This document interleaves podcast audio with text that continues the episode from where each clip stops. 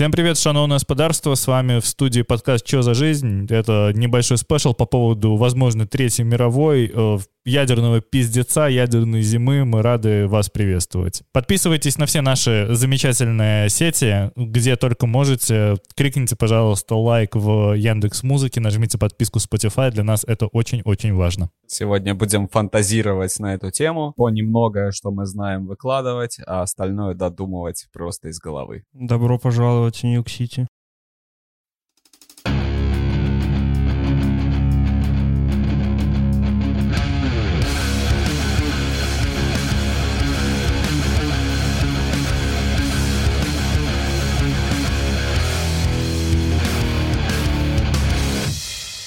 Слушайте, Третья мировая война — это война разоружения для меня лично, потому что мне кажется, что за те 77 лет, что прошли с момента окончания Великой Отечественной, ну и так называемой Второй мировой, точнее, Второй мировой, так называемой Великой Отечественной, если быть, э, говорить о правильном порядке, мы скопили, наверное, слишком много вооружения, и, наверное, человечеству очень охота, знаешь, чешется руки друг друга поубивать. Знаешь, это как у, в эту пьесе висит ружье, оно обязательно должно выстрелить. Mm. Есть Искандер, обязательно должен ёбнуть. Смотри, как государство разрабатывает все эти новые крутые там F-35, новые классные ракеты, которые охренеть как далеко летают, а попробовать-то их, ну, никак. Ну вот вообще никак.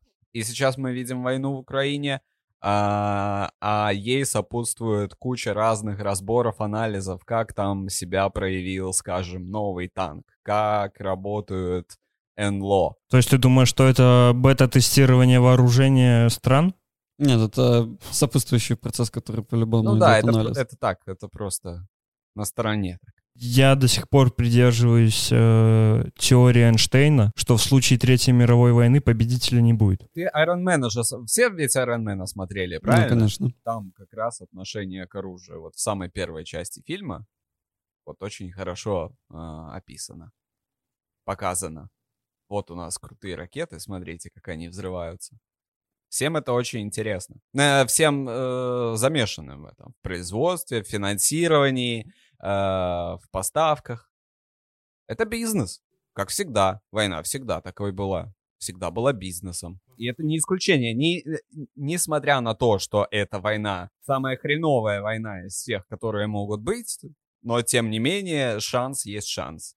И вот им пользуются. Просто мы немножечко вырезаем вот этот вот период после Второй мировой войны с, со всеми стадиями холодной войны и потом других э, войн, которых развязывала Россия, из-за чего же советская экономика рухнула, потому что она очень много инвестировала в Military Industrial Complex. Мы смотрим вот сейчас на эти все танки, это Т-85, Т-72, Т-92, которые были построены 70-е, 80-е, 90-е годы, и сейчас они проходят модернизацию, и как бы новые... Знаем мы, какую они модернизацию проходят. На ага. бумаге. Да-да-да, типа, но они все равно там есть разных моделей. Суть в том, что, типа, наклепали столько, а что такое условный танк и вся другая боевая техника? Это не ликвидный актив, который, сука, стоит очень-очень, блядь, дорого, который необходимо много ресурсов, чтобы содержать, но единственное его предназначение — это разрушение, убивать людей. И к тому, что все равно они это клепали, клепали, много техники появилось, э, которые просто на самом деле, да, это будет война разоружения. Хорошо, если пройдят э, ряды России, и у нее этой техники не будет. Потому что если мы сравним, допустим, сколько есть самолетов уже потеряно России в, э, в этой войне. У некоторых стран на Западе столько есть, в принципе, во всем флоте, авиафлоте. Знаешь, э, судя по применяемой тактике российской армии, они как раз этим и занимаются. Они просто избавляются от своего металлолома. Утилизация, да. Да, мы не знаем. Да, они просто Спецоперация по утилизации металлолома. Все стало на свои места, да.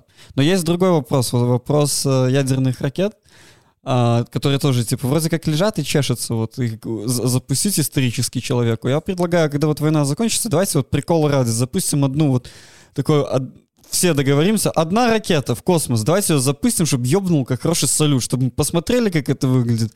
Такие заебись и забыли про это. Просто остальное мы отправили в отдельное международное войско, которое защищает от астероидов. Все.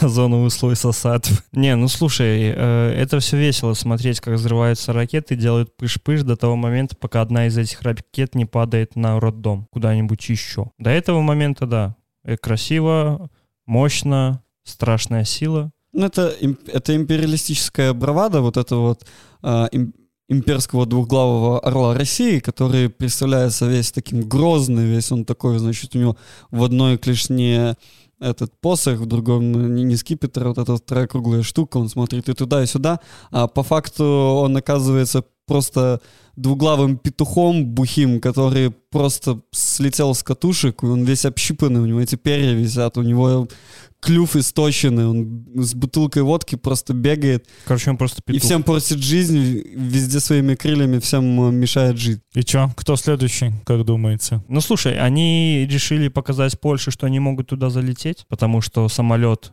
Слушай, а как будто это территорию Польши. неизвестный факт, что тактические боеголовки могут летать на несколько тысяч километров, и в Нет, ну, принципе в- в, конкретно- этом был спор. Слушай, конкретно вот про Польшу, там же самолет залетел.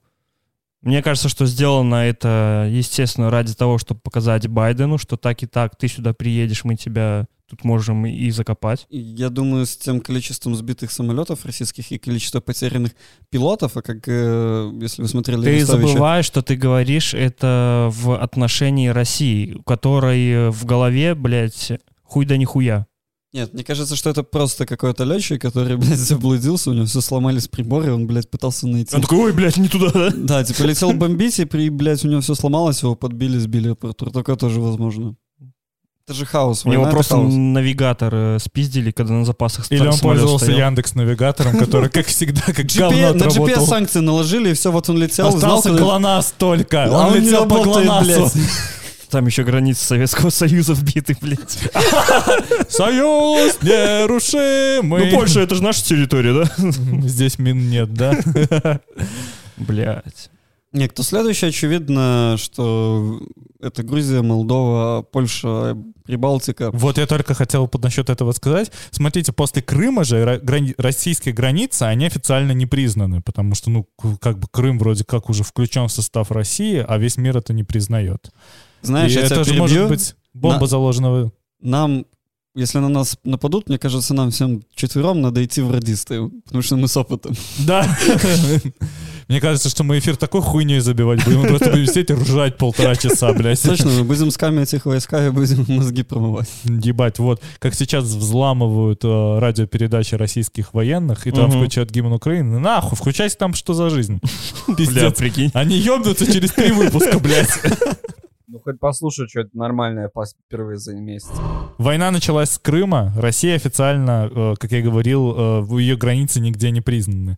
И в виде этого Россия может такая, «Хм, попытаюсь-ка я включить Приднестровье. А тут, короче, вроде как Клайпеда была наша. Давайте попытаемся еще и Клайпеду отжать заодно. Долго, Долгопилс, там тоже русское Да, да, да. население. Где-нибудь тоже пойдем что-нибудь по- помыслим. Это же... Э, Сувалки. Сувалки, ребята, 80 километров. Э, 80 километров территории, которые как раз отделяют Калининградскую область э, от э, России. А Беларусь это Россия тоже, как бы, поэтому... а, вот По логике цель. России, блядь, все Россия. В, в- Ну кроме- да. весь На мир этом Россия. континенте, блядь. Кроме Украины. Русский мир. Тут ключевое слово мир. То есть весь. Да, вот это вот, как вот в этой статье э, «Медуза. Большая политика», э, где они прослеживают всю вот эту вот идеологию, как все-таки Путин со всей своей номенклатурой с 2007 года, как они вот последовательно шли вот после этой мюнхенской речи, он же там напрямую говорит, что Украина — это территория, это даже не государство, то есть и сейчас мы видим как бы последствия вот такого мышления в то, что реальный человек верит, и все вот эти вот страны э, советского блока на, на востоке и в, и в центре Европы, которые были под влиянием Совка, он их рассматривает как свои территории, потому что он реально, они все реально верят или работают вокруг той идеи, что НАТО приближается к нашим границам. В свете того, что ты сказал, я хочу просто попросить, ознакомьтесь как-нибудь на досуге с высказываниями э, Гитлера и Геббельса по поводу Австрии и Венгрии э, в момент где-то от 36 до 39 года. Просто почитайте, что они говорят про это, и вы найдете столько, блядь, параллелей, это пиздец. Это ложь, когда в мире говорят, что мы хотим добиться перемен исключительно силой. Мы никому и ничего не собираемся навязывать силой. Эти регионы обязаны своим культурным развитием исключительно немецкой нации. Гданьск оторвали от нас. Вы знаете о бесконечных попытках, которые я предпринимал для мирного решения проблемы Австрии, а затем проблемы Судетской области, Богемии и Моравии. Все было напрасно. Бесконечно долгих 8 лет мы делали все возможное, чтобы ситуация была разрешена мирными политическими средствами. Все напрасно. Германия не преследует никаких интересов на Западе. В наши планы не входит оккупация украинских территорий. Проживающие там в Польше немецкие меньшинства подвергаются самым гнусным преследованиям. Ее цель – защита людей, которые на протяжении 8 лет подвергаются издевательствам, геноциду со стороны киевского режима. Гданьск был и есть немецким городом. Польский коридор был и есть немецкий. Украина для нас – это не просто соседняя страна. Это неотъемлемая часть нашей собственной истории, культуры, духовного пространства. Я не буду воевать против женщин и детей. Я приказал, чтобы мои воздушные силы ограничились атаками на военные цели. Особо хочу подчеркнуть. Вооруженные силы России не наносят ударов по городам Украины. Мирному населению ничего не угрожает. которые, между прочим, между прочим, были присоединены абсолютно бескровно. И, Да. собственно, в этом, опять же, есть параллели расчета по Украине в данный момент.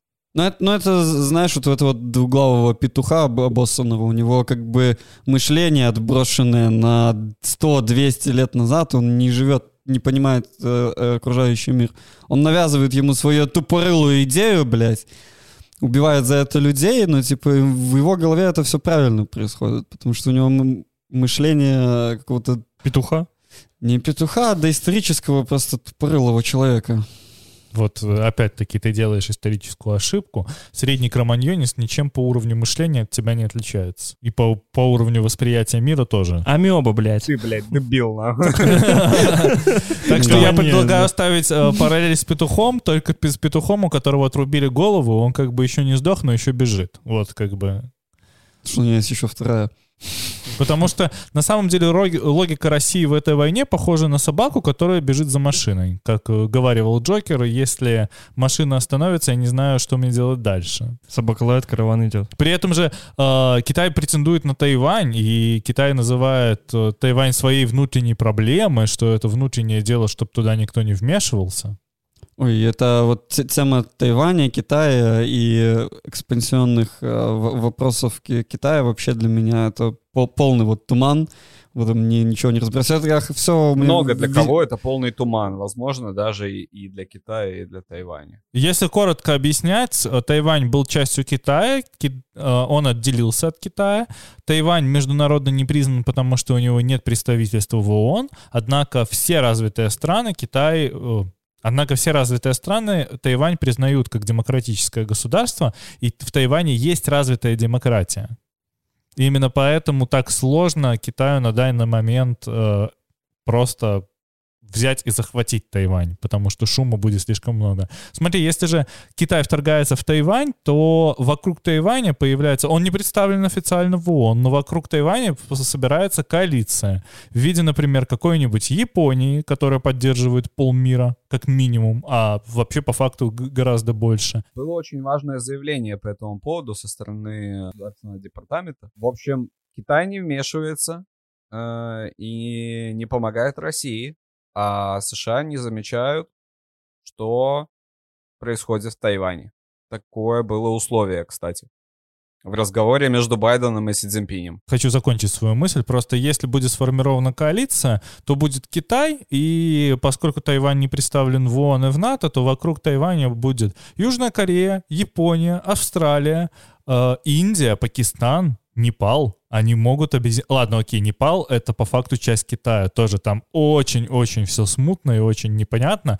Но вокруг Китая будет сформирована антикитайская коалиция. И даже если он захватит впоследствии Тайвань, то для Китая в э, быть окруженным соседями, которые не хотят с тобой торговать, поскольку ты захватчик, это такое себе. Поэтому Учитывая что то, что- их? Захватить. Ну, у Китая на данный момент вот при всем и при всей его мощности, например, не хватит ни духу, э, ни сумасшествия напасть на Японию. Япония мега развитая цивилизация, мега развитое Которое, общество. кстати, в месяцев двух просто от того, чтобы... Ну вот если бы они захотели прямо сейчас, то месяц-два, и они бы могли поднять очень сильную армию. Да, Создать ее. они вот месяц-два и могут сделать ядерную бомбу. О чем вы? Да, да, Они конечно. просто не хотят.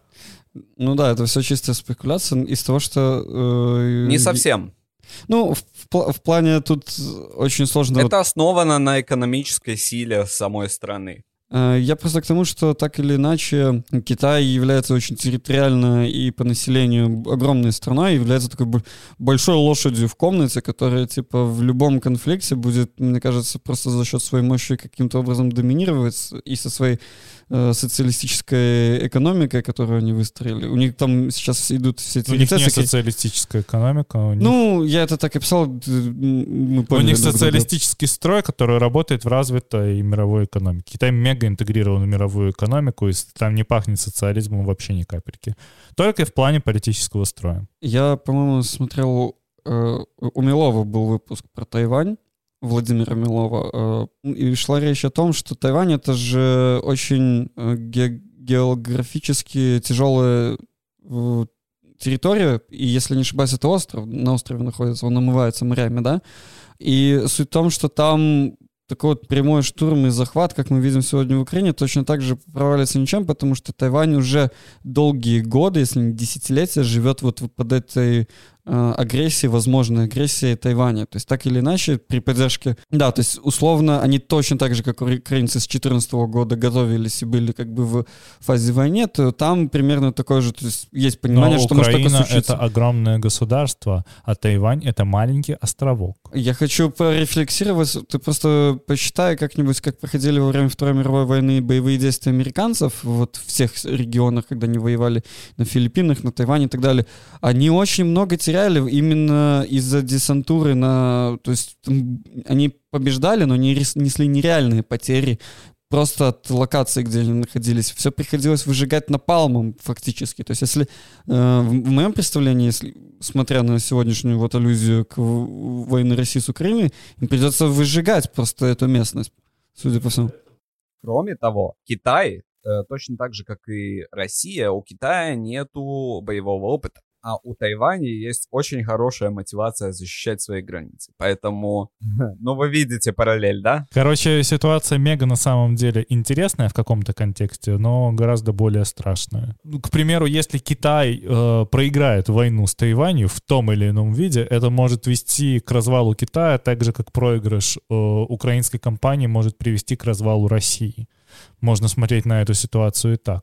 Ну да, Гонконг тоже интересное место очень. Да, да, да. То же самое, если мы будем смотреть на Россию, э, тот же Татарстан с удовольствием был бы, если не автономией, так полностью независимой республикой. Чечня бы с Магадан. удовольствием э, избавилась бы от э, Рамзана Кадырова и с удовольствием бы сама тоже стала независимой и ушла бы из-под гнета России.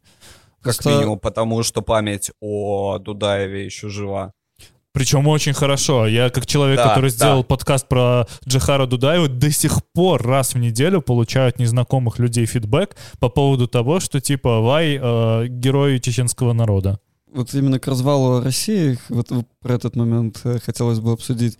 Э, Для этого есть очень большая, хорошая, благодатная почва из-за большой территории, огромного количества различных национальностей. То есть, как, как у тебя Красно- Краснодар э, соседствует условно в государстве с Чечней, которые абсолютно разнополярные, как бы. И пока там- что каждый друг друга называет русским, но на самом деле татарин русским, себя русским не считает. Э, Суть в том, что Российская Федерация сейчас не является федерацией в, той, в том смысле. В этом плане, типа, развал э, России, в в моем представлении, он иде- идеалистичный, как мне кажется. Это путь вот той же э, Федеративной Республики Германии, которая стала нынче Германией. Потому что Германия является федеративной. У тебя во всех э, ре- регионах есть собственное муниципальное управление. То есть И во вот всех эта- регионах разные немцы. Да, потому Самое, что что важно. и, собственно, у тебя более целостное получается государство. А в России это исторически сложилось так, как это мне видится, особенно когда я смотрю на карту, что есть вот на вот условно, я хотел сказать центральная Россия, но это не центральная Россия, то есть Москва и вся вот эта метрополия прогрессивная вокруг нее, э, в ней слишком много концентрации власти и ресурсов, то есть и она превращается в метрополию, которая управляет своими типа федеративными регионами, как колониями, то же самое, как и Паутина. Э, Да, он растягивает свою паутину, и Беларусь туда затягивает, и потому что все основные вопросы решаются в центре. У тебя весь, все рычаги, все, да вы даже посмотрите на карту, и откройте карту Google Maps и откройте карту авиаперелетов. Вы, уви- вы увидите просто, как все вот стекается реально вот такой вот паутины в регионы Москвы, и как это дальше на восток уходит никуда. Так я просто к тому, что вот развал России — это именно ре- реальный федеративный путь. Если вы хотите сохранить государство как Россию, то это огромный кусок. Но у вас должно появиться несколько зон, которые вот которым вы, Автономия. Это называется федеративная автономия. куда вот эта вот власть с метрополией и Да. ресурсы смогут Да. спокойно это, это, распределяться это и работать. единственный путь к сбережению России в тех границах, в которых она находится на данный момент. Я с тобой полностью согласен. Весь Восток, э, весь Северо-Восток будет просто счастлив обрести, на самом деле, независимость, я считаю, потому что Потому что он А. может хорошо подружиться с Китаем. А там все Конечно. энергоресурсы... у них как бы- вообще другое сознание, отличающееся от московского региона. Ну, а это весь Запад и Центр. Далее, далее. У нас есть такая интересная страна, как Индия, э, у которой есть также терки с Пакистаном. Э, Были военные столкновения, были, была стрельба, был огонь. Да, это совсем года три недавно. назад было. В случае расширения конфликта на мировую площадь э, будут разгораться и другие очаги.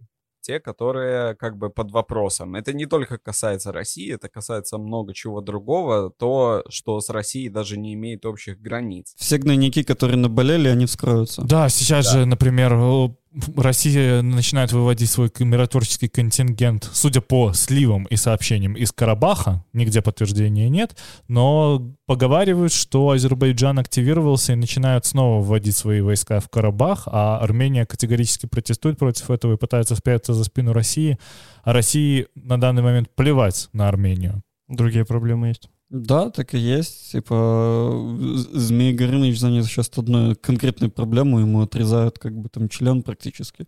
Весь его геополитически так медленно Почему и не голову? скрупулезно. Ну, потому что ж, надо же всего больше, у кого самое длиннее. Это все происходит еще оттуда, мне кажется. Ему так это методично украинцы пилят ему. Я бы на месте Молдовы и Грузии сейчас бы чуть-чуть призадумался о том, что нам бы мобилизироваться и, может быть, обратно Абхазию и Приднестровье отрезать обратно, потому что Россия максимально ослаблена. Но опять же, Сейчас это переводит... идеальный момент, на самом деле. Да, это переводит конфликт в уже мировое сообщество, потому что Россия не может распалять на данный момент силы. Если мы говорим сейчас про нападение, например, России на Польшу, которая, у которой якобы есть социологическая доминация в пропагандистской повестке, что на самом деле не так. Россия не в состоянии напасть на Польшу, у нее просто банально нет ресурса. Чтобы напасть на Польшу, придется проводить всеобщую мобилизацию, и всех, кто военно обязаны, придется загонять на эту войну, которая нахуй никому не нужна. Мы уже видели качество российской армии. Ну- Все, чем они могут, это за- закидывать боеприпасами, всеми ракетами, которые у них есть. Единственное нападение на Польшу, которое они могут себе это позволить, это рассуждение пяти дедов на федеральном канале о том, как мы разъебем. Польшу. Единственное это их нападение на Польшу, которое себе может позволить Россия, это социальное нападение, тогда, когда толпа беженцев российских повалит в Польшу через границу. Вот это единственное, Ну да. что они могут сделать. Большое спасибо, что послушали. С вами был подкаст «Че за жизнь?» В студии были Лешка, Кириллка, Мишка и Вадимка. Ну ты, конечно. А сейчас укрывайтесь одеялком и ложитесь спать. Доброй ночи. Дальше будет только хуже. Пока! Тимок в пупок.